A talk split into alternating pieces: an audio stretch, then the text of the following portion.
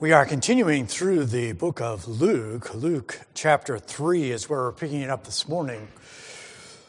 We're continuing to look at the message of John the Baptist, the life of John the Baptist, as he is trying to speak to the nation of Israel. He's trying to get them prepared for the coming of the Messiah. The coming of Jesus is going to be so transformational. It's going to be so radically different than anything that they have really experienced before, that God feels it necessary to actually send someone to prepare them to hear Jesus. That's John's job. John is going to show up and try to kind of get people to move forward far enough that when Jesus gets there, it's not a total disaster. Let's at least get some people on the right page here so that when Jesus arrives, someone's ready to hear what he has to say. Now, while the people were in a state of expectation, and all were wondering in their hearts about John as to whether he was the Christ, John is going to reply that he's not. So what's happening is that John arrives on the scene. People are listening. He's preached north and south of the Jordan River. He's gone up and down the river. He's now at the river. People are coming from all over the country. Side of Israel. They're coming, sending some folks from Judea, from Jerusalem, scribes, Pharisees, some of the Sadducees. They're here to kind of stand back and watch and see what John is doing. None of them are really getting baptized, the leadership. The people, though, are. The people are coming down, and the people are wondering, is this the long-awaited Messiah? We're wondering in our hearts. We know that God is going to send someone to rescue us. Someone's going to deliver us. Someone is going to arrive, and things are going to be completely different than they are now. I wonder if it's John. Is John this guy? And what's really interesting, and the first thing I think we should observe from this passage, is that when God begins to work in people's lives, ours included, the initial thing is we don't really know what's going on. I mean, we kind of do. We kind of know God is at work, and we want God at work, and we're trying to, as it were, cooperate with what God is doing. But the fact is, it can be difficult to know exactly what it is God is doing. They know that there is a Messiah coming. They know that John has something to do with the Messiah, and now they're wondering if maybe he's the Messiah. But of course, that's wrong. He's not. He's not the Messiah. And so this entire exchange that we're about to go through here is John more or less trying to help people put together the true story of what God is doing. A momentum builds, an expectation. God is going to be doing something. And so God tends to work in unexpected ways. God tends to work when we think we know what God is doing, but kind of find out God is actually doing something else. John is the first prophet in 400 years, to actually carry out a prophetic ministry. And so people are listening to him, but what he stands up and says is not what they think. His message is not what they expected him to say. If you're Jewish and you're in the first century and you think the Messiah is going to show up, well, he's going to be a great political leader. He's going to somehow or another, raise up this army, and we're going to overthrow the Romans, and we're going to finally be an independent nation, and we don't know exactly how that's all going to come together, but clearly that's what's going to happen. And somehow, well, here's John is out here in the wilderness, and okay, here we are. Let's get at this. John stands up and says, no, what you actually need to do is repent of your sin. When did that become part of the... When did that... We're waiting for a political victory here. When do we have to repent of our sin? What kind of a message is that? What are you doing preaching that to us? I don't know. We don't want to repent. We just want the Messiah to show up so we can sit on thrones and rule the world. Repentance? That doesn't really fit into the whole. So people are confused about exactly what they're supposed to. John's not. John knows exactly what he's talking about.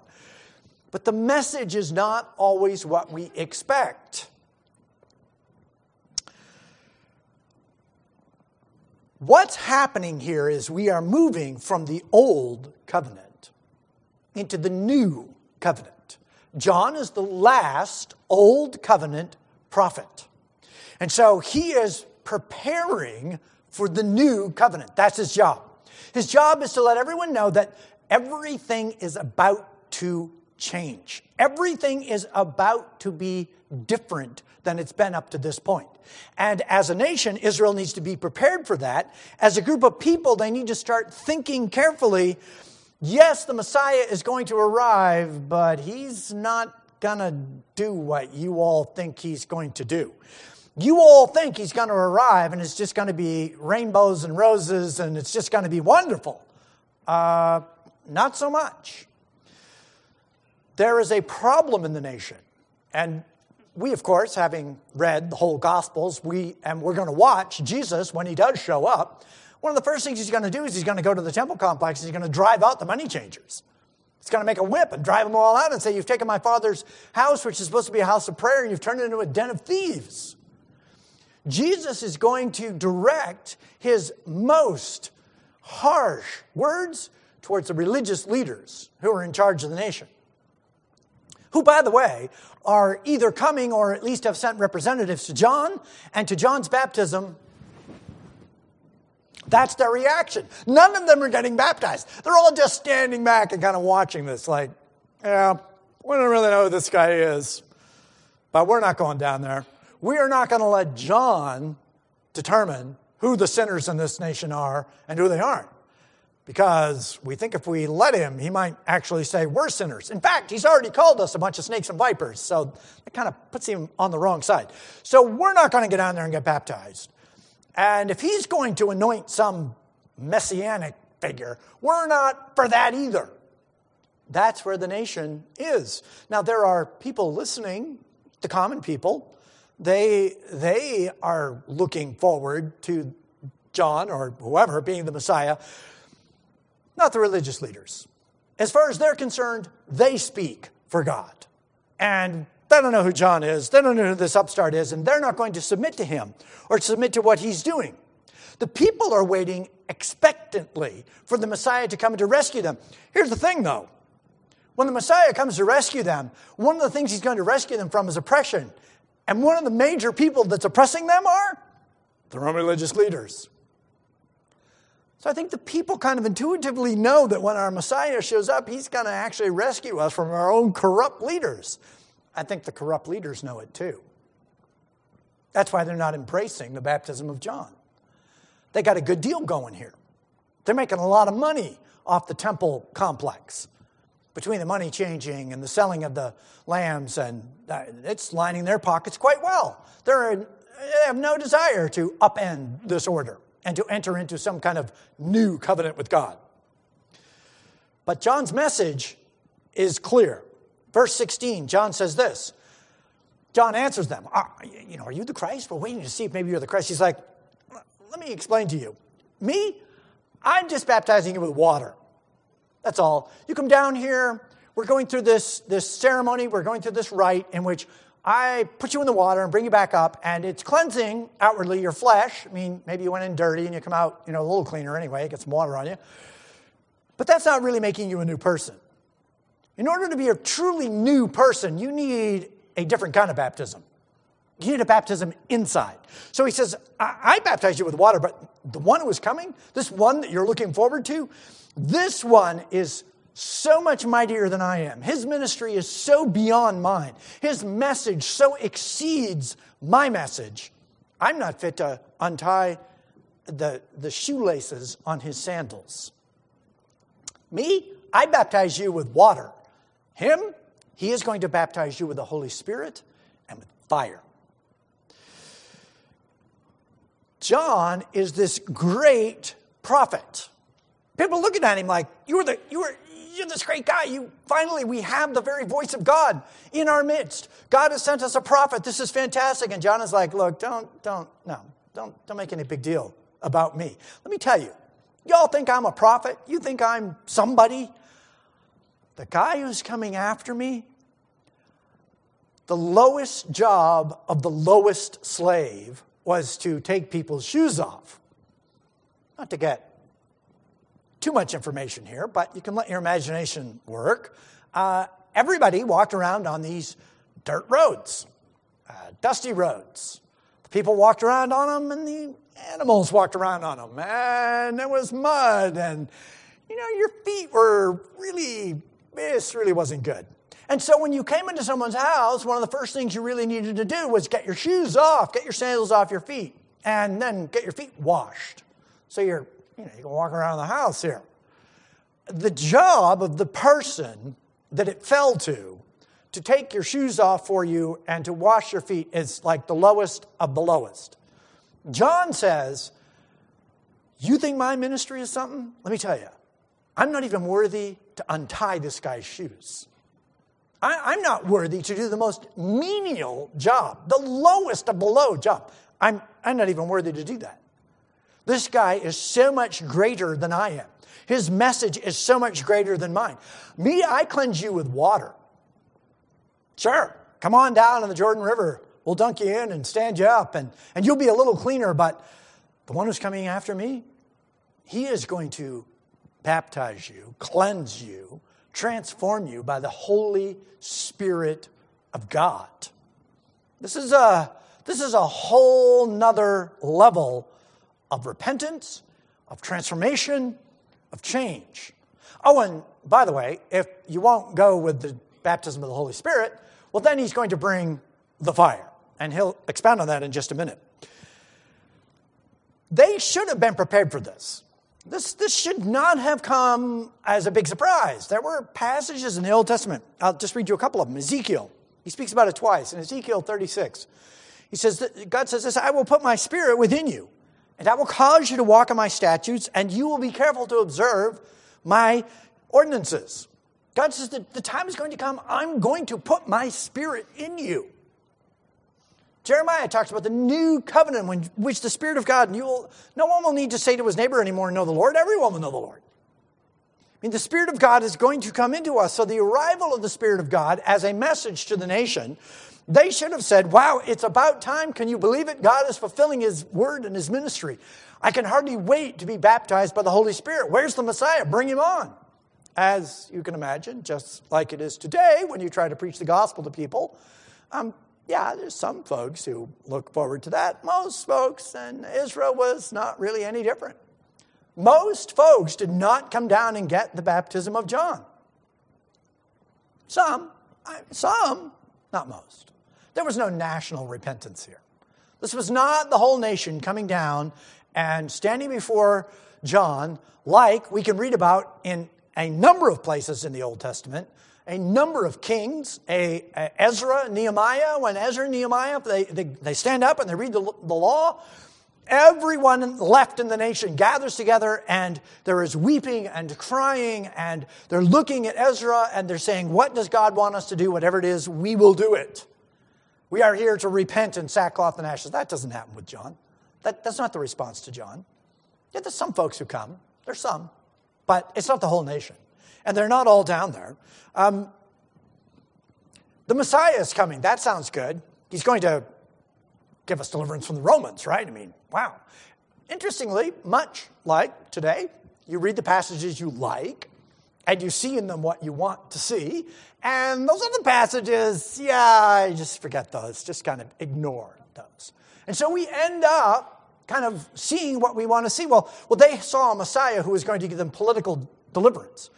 John is going to preach to them another Messiah, the actual Messiah, the one who's really going to show up. And they are just completely unprepared for this. He says to them, he's going to baptize you with the Holy Spirit, those who wish to be transformed, and with fire. What fire? Well, verse 17. His winnowing fork is in his hand to thoroughly clear his threshing floor and to gather the wheat into his barn, but he will burn up the chaff with unquenchable fire. John is speaking to an agricultural community. They knew how this all went. For us, we just kind of go to the store and buy bread. Whole wheat bread, if you really want to go with that. Whole wheat bread. Wow, I wonder how they get this stuff. No idea. I don't know, somehow. But not in that society. In that society, if you wanted whole wheat bread, you had to get a field over here, and you had to actually plant wheat in it. And you had to make sure it grew. Water it once in a while. Maybe if you had fertilizer, if you knew what that was, put some there on it. And when it finally springs up and gets to the place where it's ready, you need to get in there and cut it down. And there's no machine here. That's you. You need to get a scythe. You need to go out there. You need to slice the stuff down and put it in bundles and get it in a cart and get it to the place where you're actually going to process it. Usually, you would take the stuff, you get it up on a hill, you cut the weed off the top, and you would leave the other stuff, and you would get it up there, and you would thresh it. But all threshing is basically, you whack on the wheat so that the seeds will fall out of it. Okay, so now you've got the little wheat seeds, not ready to eat it yet. This is what you have. You have this big pile of this stuff in your threshing floor, usually on a hilltop, somewhere where there's a breeze, somewhere a breeze blows consistently. You could use people standing there with big fans if you want, but hilltop is a little better. And then you get a winnowing fork, which is what John is referring to here. And you stick your fork in the pile of the wheat, and you toss it straight up. The wheat is pretty heavy. The chaff is really light. So the wheat goes up, the breeze blows, and the chaff all lands over here. So as you throw this stuff up, and by the time you're done, in theory and in reality, if you do it right, you'll end up with a big pile of wheat right here, and you'll end up with a big pile of chaff over there. Now, chaff, as those things go, when the wheat is growing, it's essential. It's good stuff. I mean, it does its job. It protects the seeds. It's kind of like the Old Covenant. It served its purpose. It did what it was supposed to do. It got the wheat to the place where we can now thresh it. But once we've used the winnowing fork, and now we've got all this chaff sitting down over here, there's only one thing to do with that stuff, because it's useless. You light it on fire. You burn it. I don't know, blowing around. You want to get rid of it. But the wheat, you protect that, get it in the barn, get it somewhere where the insects and animals can't get it. This was a common thing, and everyone knew how this went. You throw it up, the breeze blows, the wheat comes back down. John says to them, when the Messiah shows up, he is going to sift the nation. He's going to sift us. His winnowing fork is in his hand. And to those who listen to John, to those who repent, to those who owe up to their sinfulness, well, they're like the wheat, and they're going to drop back down. The chaff, you guys who won't listen, you guys who won't make the transition from the Old Covenant to the New, you people who won't hear the message, who won't respond positively to the Messiah, you're going to be the chaff, and you're going to get blown away. The breeze is just going to blow you over there. And you are going to be consumed with unquenchable fire. So the baptism of John, by the way, is not the baptism we do. We baptize people. We don't do the baptism of John. We don't. If you want to get baptized, and we would love to baptize you, it's not John's baptism. John's baptism was to the coming kingdom. Repent, for the kingdom of heaven is at hand. We baptize for a completely different reason. The kingdom has already, the king has already arrived. Jesus has come. We baptize now for the Messiah who has arrived, not for the Messiah who is coming. And we don't baptize in the name of John or in whatever name it was he baptized in. We baptize in the name of the Father and of the Son and of the Holy Spirit. This is a different baptism than the baptism of John, although the procedure is the same. We put you in the water and put you down and bring you up. But it's a different. We baptize to the gospel. We are here to baptize people to observe all things which Jesus has commanded them. As John is down there baptizing, Jesus hasn't even arrived on the scene yet. You get baptized to the arrival. And so, with many other exhortations, he preached the gospel to the people. He gets up and says, you've got to be holy. You've got to repent. You've got to be prepared. You've got to knock off the tops of the hills and fill in the valleys, and you've got to take the crooked ways and make them straight. The Messiah is coming, and we want to be prepared, and we want him to come, and when he comes into our lives, it's got to be a straight shot to our hearts. That's why the valleys are filled and the mountains are cut down, and everyone's way is made straight. You want the Messiah to show up and go straight into your heart. Prepare, be ready. Now, it's positive there's great positive to that. If we will repent, this marvelous news is coming. The Messiah is going to show up. He's going to gather his wheat. He's going to put you in the barn. If you repent, you'll be the part of the wheat of God. Wow. But the chaff. John presents this balanced message. He doesn't just get up and say it's all sunshine and rainbows and lollipops. He gets up and says, oh, and by the way, there is the potential for this unquenchable fire that may very well consume you. He doesn't leave well enough alone. We go on to the next passage here, verse 19. Herod, the tetrarch, was reprimanded by John because of Herodias, his brother's wife, and because of all the other wicked things which Herod had done. John says, look, if we want national blessing, if we want the Messiah to show up and to bless us, we need national repentance.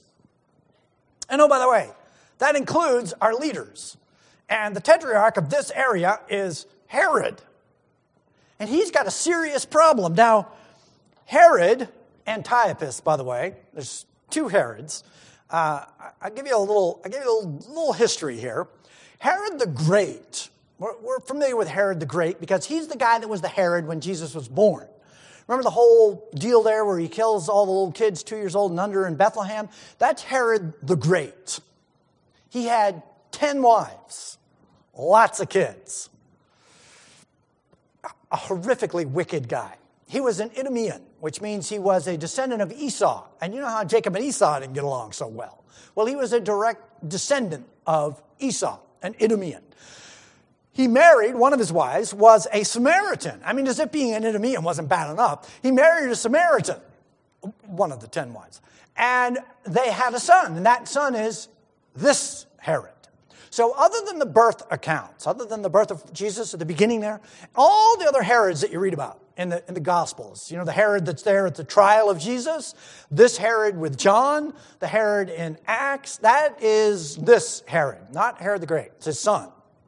And so Herod now, the one we're looking at, Herod Antipas, which is the only Herod I'm going to be talking about from here on in, right? Don't get him confused with Herod the Great. This Herod, he's now ruling over a third of Israel. There's three tetrarchs, and he's one of them. And so he's ruling, and he is not only an Idumean, he's also a Samaritan. I mean, you can imagine that the Jews really didn't like this guy. They were very unhappy that the Romans put him in charge of their nation. You would think John would just, okay, John, really, you got to be quiet here. You go after this guy, who knows what might happen to you. Doesn't bother John at all. John is going to stand up and preach the truth. Now, what exactly is the deal here with Herod and Herodias, which is the woman? It's like a modern soap opera. It's really, there's a number actually of secular sources to over this. Here's the deal. So Herod is in charge of this third of Israel. He's married to this woman who is the daughter of a king of an adjacent territory, a little to the southeast. Right next to his territory is this king of the southeast, and he's married to his daughter.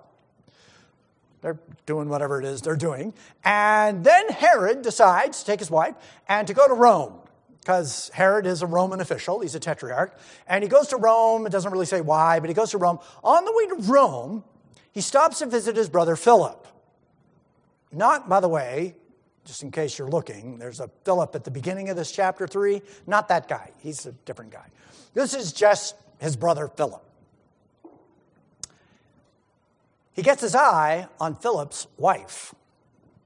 And the two of them kind of get to making eyes with one another. And the next thing you know, he's willing to leave his wife and take her. She's willing to go with him since the guy she's married to is like a nobody. And he's a tetrarch after all. But she's got one condition. You need to divorce the wife you've got. You need to really, not just... You need to actually officially divorce her, and then I'll come with you. It's like, well, okay. So he divorces the wife of the king, right? This king of the next door territory over there. He divorces her. She's a princess, right? I mean, he divorces the princess. and takes Herodias. And they go to Rome, and they do whatever they do, and they come back. And so this is now what John is talking about. John is like, hey, you can't just divorce your wife and marry your brother's wife. This is his brother's wife. This is his sister-in-law he's marrying here. That's wrong. You can't do that. That is absolutely wrong. Now, when you think about the fact, we tend to see, if we don't think about it, we tend to see Roman government officials, particularly when we look historically and in writing. I mean, you kind of perceive them like these solid, there they are, they're the tetrarch, they've been the tetrarch, they're kind of in your mind, will forever be the tetrarch. But the fact is that they are in very precarious positions, and often their life is on the line. You don't rule well for the Romans, who knows what they'll do to you. And so there's all kinds of intrigue and backstabbing, and there's all kinds of things going on. Well, the moment presents itself, and the princess's father goes to war with Herod and wins. He actually beats him. The only reason that he doesn't kill Herod is the Romans step in and go, no, sorry.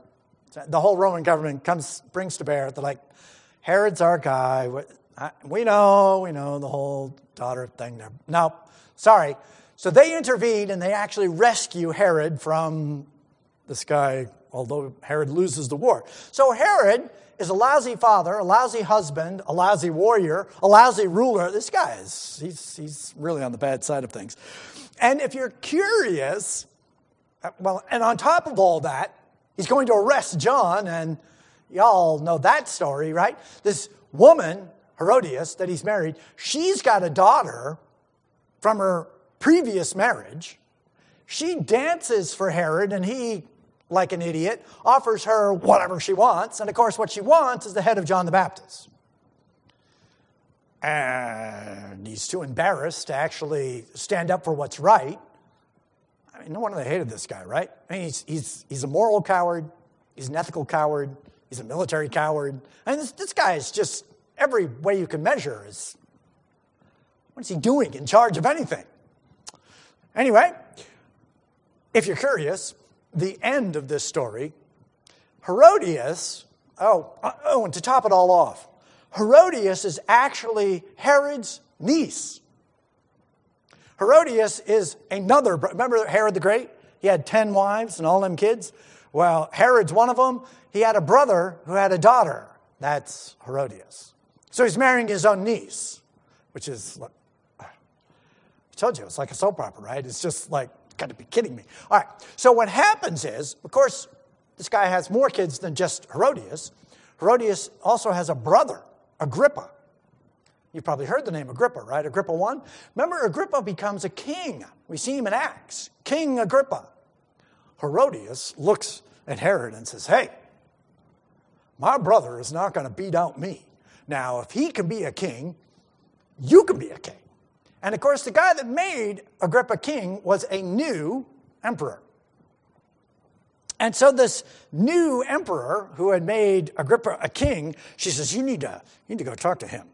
And this is Caligula. Caligula is this new king. You need to go talk to him, and you need to become a king too, because I'm not having my brother have a better title than I do. So the two of them pack up, head to Rome. On their way to Rome, Philip informs Caligula that Herod is headed out there not for good reasons. You're a new emperor. You really need to keep an eye on this guy. He's actually coming there to subvert who you are, and he's got bigger ambitions than he should have. So when he shows up, they arrest him and Herodias and ship them off to a little town in the middle of what is now France, and they're never heard from again. Kind of what they deserve. That's who John is standing up and saying, it's not lawful for you to have her as your wife. She's your niece. Plus you were married. Plus you've left your wife. You've divorced your wife and you're marrying her. And this is all just wrong. It's all wrong. And you're thinking, John, don't you understand that the nation is a powder keg?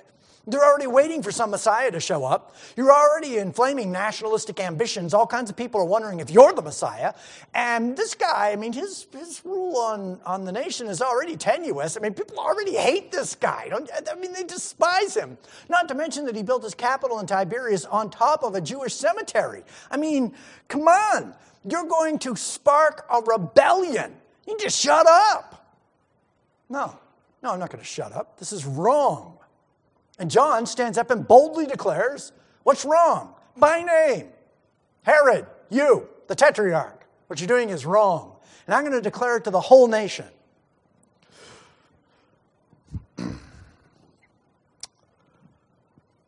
Herod, back to verse 20, added also to all these other insanely immoral and unethical and unrighteous things, added to them all this. He locked John up in prison. Okay, can't have this guy sitting around accusing me with the nation as a powder keg, and now we're going to have to lock him up. And so that's what Herod does. John does not back down. John is not quiet. John speaks the truth. This is instructive. We need to speak the truth. And if we're thinking that somehow, well, we might get in trouble for speaking the truth, that's how it goes. John is just one of a long, long list of people who stood up and spoke the truth and paid a price for it. We are in the midst of a war. In case you hadn't noticed, we as Christians have a particular worldview. We have a set of morality. We turn to the Word of God and we say, this is what God says. This is how God created us. We have a choice. We can either stand up and declare that we believe God says what God says, or not. You say, well, you know, when John did it, I mean, after all, it was John, right? I mean, this is John the Baptist. This is a guy who grew up in the wilderness, right? I mean, he didn't have a wife and kids, and, you know, there were lots of guys who did have wife and kids. And the math we need to do is, where are you going to be 100 years from now? And what's going to matter? And what's going to matter is the 100 years from now. We really need to take the 100-year plan. We need to take the 100-year plan. And you need to think carefully, because you are going to stand before Jesus. Every one of us. And we are going to give an account. Now, I'm not suggesting that you go out and make trouble, right? I'm not suggesting that you stand up and declare some controversial thing that you know is, say, going to get you fired. But the fact is, when the moment comes and it is appropriate in your circle of people, you might want to say the truth. And you may very well pay a price for that. But we need to make sure people believe we believe it. This is one of the reasons why the Bible is so believable. The people who preached it paid the price. John didn't change his message just because Herod threw him in prison. John didn't change his mind just because he suffered for the truth. And so, we can believe John. He becomes a much more credible witness. He has a greater impact. That's what matters. Our children are watching. The people around us are watching. God is watching. John is a great example to us. Let's pray. Lord, we know that the world is going to be against your truth. It's difficult, as you well know. We are tempted to not say anything. We are tempted to not speak the truth. And as it gets dimmer and darker and harder, may we have more grace and more boldness to lovingly, kindly, graciously speak the truth. Give us the wisdom to know how to do that, Lord, to serve you Sometimes it's just going to be tough. Lord, may we look to you for strength. May we serve you with our whole hearts. May each of us search our hearts and make sure that we are faithful and loyal to you. We pray in Jesus' name, amen.